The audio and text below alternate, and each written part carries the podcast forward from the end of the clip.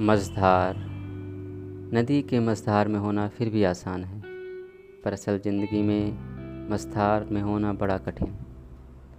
ज़िंदगी के उस मोड़ में जब तुम्हें पता है कि अब तुम कमाने लायक हो गए हो और तुम्हें परिवार की मदद करनी है, लेकिन दूसरी तरफ़ तुम्हारे सपने तुम्हें रोके बैठे हैं। वे तुम्हें एक नए रास्ते पर ले जाने आए हैं।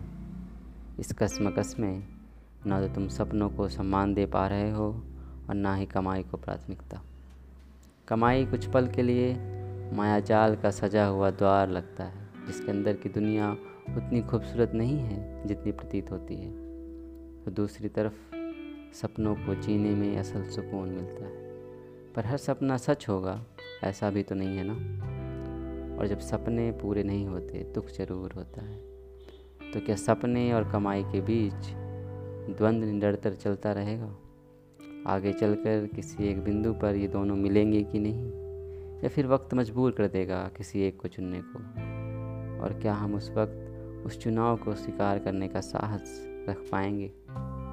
ये सब सवाल मझधार को और कठिन बनाती है, क्योंकि इन सब सवालों के जवाब वक्त आने पर तो मिल जाएगा, पर जवाबों को आज जान लेना बहुत ज़रूरी है।